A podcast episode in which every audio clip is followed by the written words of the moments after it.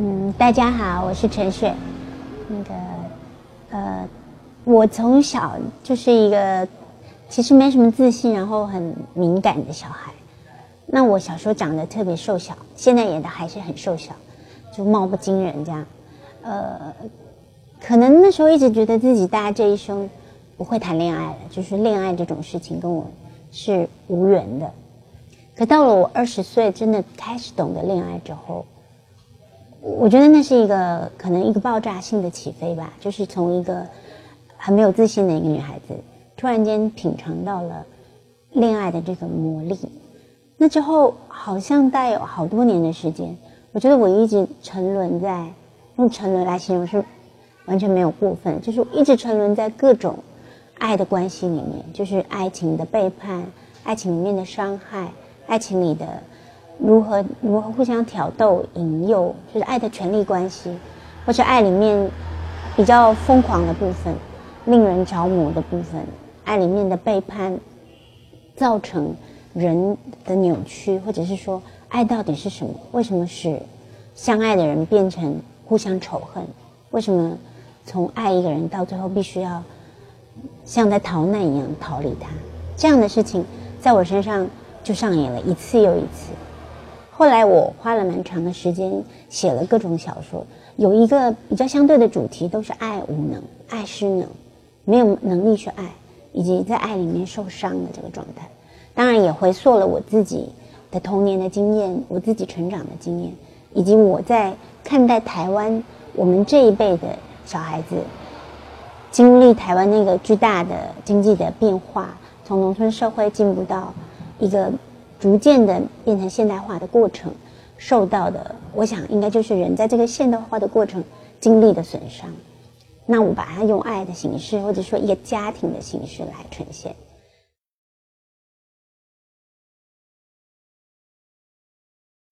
那迷宫中的恋人是，呃，我说过我大概在零八年的时候生了一场病，那是一种免疫系统会自己攻击自己的细胞的一个病。我觉得这是我人生的一个非常好的隐喻，也就是说，我的战场并不在外面，我的战场在我自己的体内。那所以零八年生了那场病之后，其实有蛮长时间没办法写作，因为那时候手整个都坏了，你不能握笔，也不能用滑鼠，所以写《迷宫中的恋人》算是我自己的一个疗伤之作。就说我从一开始五百字啊，五十字、两百字，然后五百字，这样慢慢的。慢慢的开始想说，如果我还是因为我依然是希望自己是一个长篇小说家，写长篇小说是我的一个毕生的梦想的。那就好像一个人本来是在跑马拉松，他他突然他腿断了，你得从复健开始，慢慢的走路，慢慢的开始学习，呃，可以不要靠拐杖走，直到后来你希望你还可以这样的跑五十公里。我觉得这个长篇小说对我的意义是在。第一个是在精神上的一个复原，肉体上的复原；另外一个也是我的，可以说是属于我自己的追忆似水年华吧。爱情大部分我们会写爱情如何开始，可是爱情的困难可能是在它如何继续，以及如何在困难之中继续。那迷宫中的恋人就是说，呃，在这个爱的关系里面，仿佛走迷宫一样，他们找到了彼此，可是却一直找不到出路的。那。写完这个长篇，其实对我自己的复原，对我作为一个长篇小说家的自信，其实它整个改变了我。那而且我自己的人生也在写完这个小说有蛮大的改变。就是在二零一零年的时候，我有一个伴侣，我跟他有算是一个承诺的关系。我们在台湾就是讲结婚这样，虽然他并没有法律上的密码、法律上的保障，我始终希望我可以在爱里面静定下来，我可以终于不再。这样仓促的离开一个人，我也可以终于不要在看到爱我的人，从一个恋人的模样变成一个仿佛像恶魔一样的脸。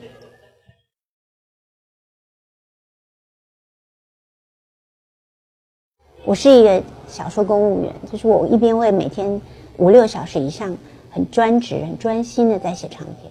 可是我一边会在路上跟我的读者互动，而且那时候我慢慢发现我的读者变得很多。而且那些读者，当然有一些人可能是因为我的我的身份，或者是因为我后来结婚的消息有曝光，这种种，他们是慕名而来的。不过也可能是因为他们把我当做，呃，可一个可以询问的对象，就是说他们的感情，他们可能不能告诉家人、朋友、他的兄姐，他他会把他自己最私密的感情问题跑来问我，所以那时候对我来说，写恋爱课有一点像是有人给你一些锦囊妙计，你你把它放在锦囊里面，你在路上遇到急难的时候，你赶快把它打打开来看，里面写些什么。我我是这样子的方式在提醒我自己说，呃，这已经不是写小说虚构，你你不是虚构一个状态可以让这个主角躲避灾难，而是在真实的人生里面一天一天的肉搏。就是说，你的伴侣就跟你住在一起，你假装跟他吵架，晚上他下班回来，你要继续跟他冷战吗？你要还是你要走上去跟他和好呢？你怎么跟他和好？那我觉得我过去的作品从来没有出现这样的东西。我过去的作品都是在主角想要恋爱，而他爱不能，他不能去爱。他发现他不管如何的亲密，如何的激情，他始终在爱的门口徘徊。可是恋爱课跟过去最大的不同是，他是一个已经进入恋爱、进入承诺关系的一对恋人，然后其中的那个我在思索着。如何让关系继续？除了爱以外，爱可能还会是什么？因为关系可能好像不只是恋爱，关系可能还涉及到如何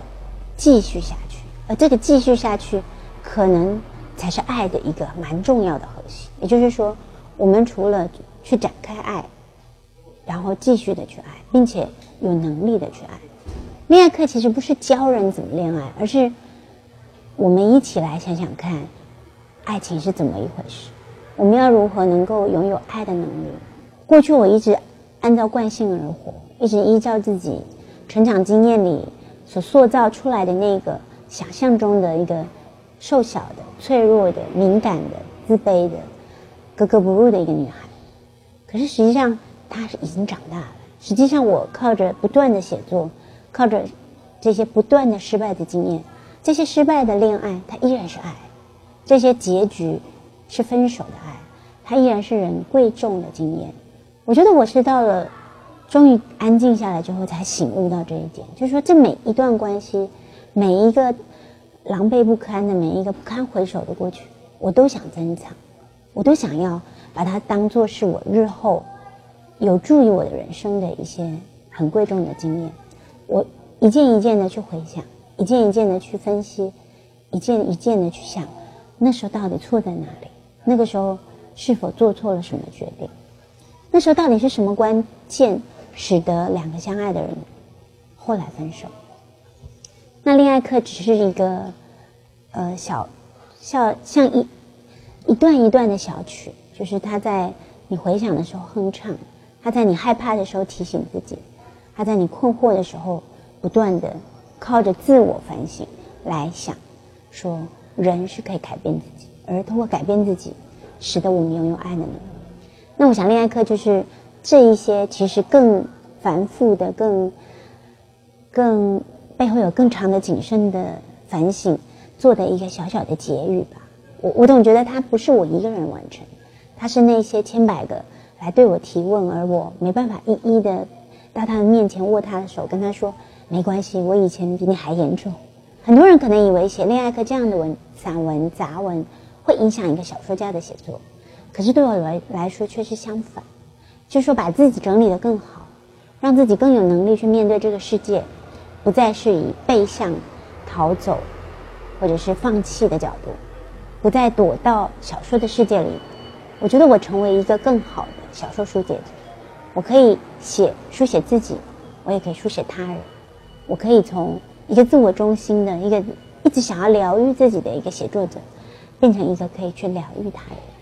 所以这两本书对我来说意义非常的重大。然后，嗯，也希望推荐给各位大陆的朋友。谢谢。